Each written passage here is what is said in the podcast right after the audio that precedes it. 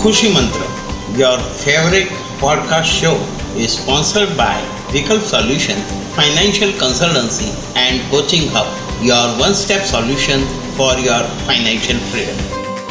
નમસ્કાર દોસ્તો ભારતના પ્રથમ દિવ્યાંગ માઇન્ડ ટ્રેનર હાર્દિક કલ્પદેવ પંડ્યા દ્વારા શરૂ કરેલ પોડકાસ્ટ ખુશી મંત્ર જેમાં તેઓ શીખવે છે જીવનની દરેક ક્ષણને તહેવારની જેમ અનુભવો અને માણો તેમના અધૂરા રહેલા મિશનને હું એટલે કે કલ્પદેવ ઉર્ફે દેવેન્દ્ર પંડ્યા પૂર્ણ કરવા માટે અને તેમના અનુભવોને સાજા કરવા માટે આગળના બધા જ એપિસોડ કરવા જઈ રહ્યા છે. આજનો વિષય છે, લોકો હંમેશા તમને મૂલ્યા કરે છે. દોસ્તો, જીવનમાં આપણે એકલા નથી હોતા. જન્મતા સાથે જ આપણે ઘણા બધા માણસોથી વીંટળાઈ જઈએ છીએ. આ બધા લોકો જીવન દરમિયાન આપણને સાથ આપે છે. પણ ઘણીવાર આવા સારા માણસો આપણા જીવનમાં દખલગીરી પણ કરતા હોય છે. કારણ કે ઘણીવાર તેઓની વિચારસરણી અને આપણી વિચારસરણી સરખી હોતી નથી. તેનો અર્થ એવો નથી કે આ માણસો ખરાબ છે અથવા તો આપણા દુશ્મન છે. આ લોકો પોતાના જ વિચારોથી મૂંઝાયેલા હોય છે અને તેઓ પોતાની પાસે આપણી યોજનાઓ વિશેની માહિતી ખોટી કે અધૂરી હોય છે, જેને તેઓ બીજા લોકોની જણાવીને ગૂંચવાડા ઊભા કરે છે. જ્યાં સુધી એવા લોકો બીજાને પોતાની ધારણા પ્રમાણે મૂલવે છે અને જ્યાં સુધી તેઓ પોતાની શંકાને સ્પષ્ટ કરતા નથી, ત્યાં સુધી તેમના શબ્દો એક મૂર્ખના શબ્દો જેવા જ બની રહે છે. જો કે જો એક માણસ કે જેની પાસે તમારા વિશેની અડધી માહિતી છે અને તેને આધારે તે તમારી પરિસ્થિતિ વિશે ખોટી અફવા ફેલાવે છે, તો તે વ્યક્તિ બીજા માટે નકારાત્મક છે.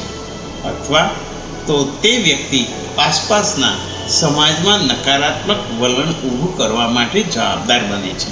આપણી ફરજ છે કે આપણે આવા લોકોને અવગણીએ. કારણ કે તેઓની મનસ્થિતિ પરિસ્થિતિને સમજવા માટે બરાબર નથી. જો આપણે તેઓની વાસ્તવિકતા સમજાવીશું, તો પણ તેમના મનની નકારાત્મક માનસિકતા એ સાચી માહિતી તેઓના મન સુધી પહોંચવા દેશે નહીં. બોલિવૂડના સદાબહાર અભિનેતા શ્રી રાજેશ ખન્નાનું એક ગીત જાણીતું છે.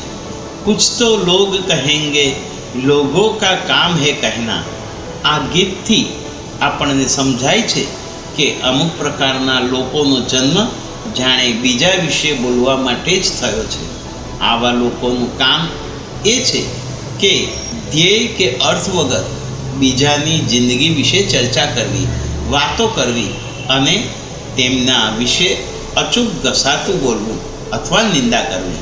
જો તમે અવલોકન કરશો તો તમને તમારી આજુબાજુ આવા ઘણા લોકો જોવા મળશે. તમને ખબર પણ નહીં પડે કે તમારી પાછળ તમારા વિશે આવા લોકો શું શું બોલતા હશે. માટે મારી તો સલાહ એવી છે કે આવા લોકો પર ન તો આપણે ગુસ્સે થવું જોઈએ કે ન તો હતાશ થવું જોઈએ. ઉપરના ગીત પ્રમાણે તે લોકોનું કામ આપણી પાછળ વાતો કરવાનું અથવા ચર્ચા કરવાનું જ છે. આપણે એવા લોકોને અને તેઓની વાતોને અવગણવાનું છે. દોસ્તો, હાર્દિકભાઈનું ઉદાહરણ જોઈએ તો પહેલાં તેમની જે પરિસ્થિતિ હતી, તેમાં માણસો તેમને એક દિવ્યાંગ અને નબળા વ્યક્તિ તરીકે ઓળખતા હતા. એ વાતથી તેઓ બહુ જ હતાશ અને વ્યાકુળ રહેતા હતા. પણ આજે આખી પરિસ્થિતિ બદલાઈ ગઈ છે. હાર્દિકભાઈએ તેમની આંતરિક શક્તિને ઓળખી લીધી છે અને તે સખત મહેનત કરી છે.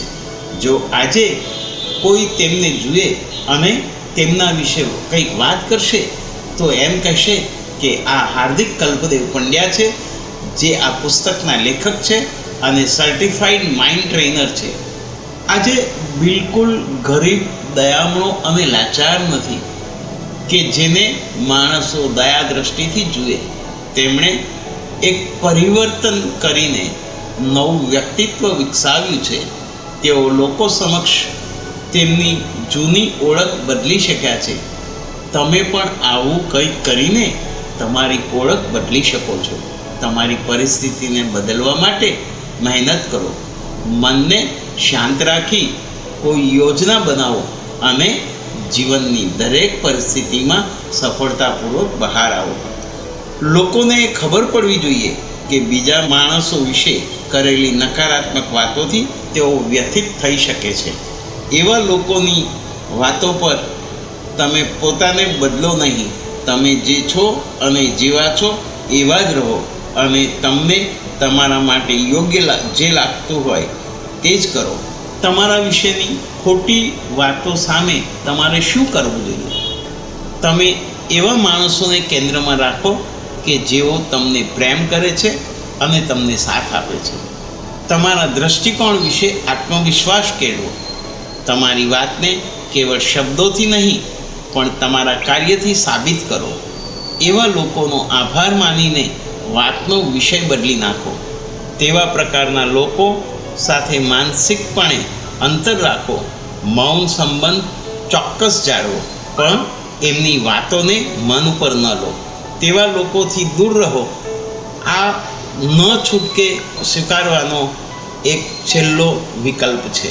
દોસ્તો, આજના આ એપિસોડમાં ભારતના પહેલા દિવ્યાંગ માઇન્ડ ટ્રેનર હાર્દિક કલ્પદેવ પંડ્યાના જીવનના અનુભવો સાથે આગળના એપિસોડમાં મળીશું.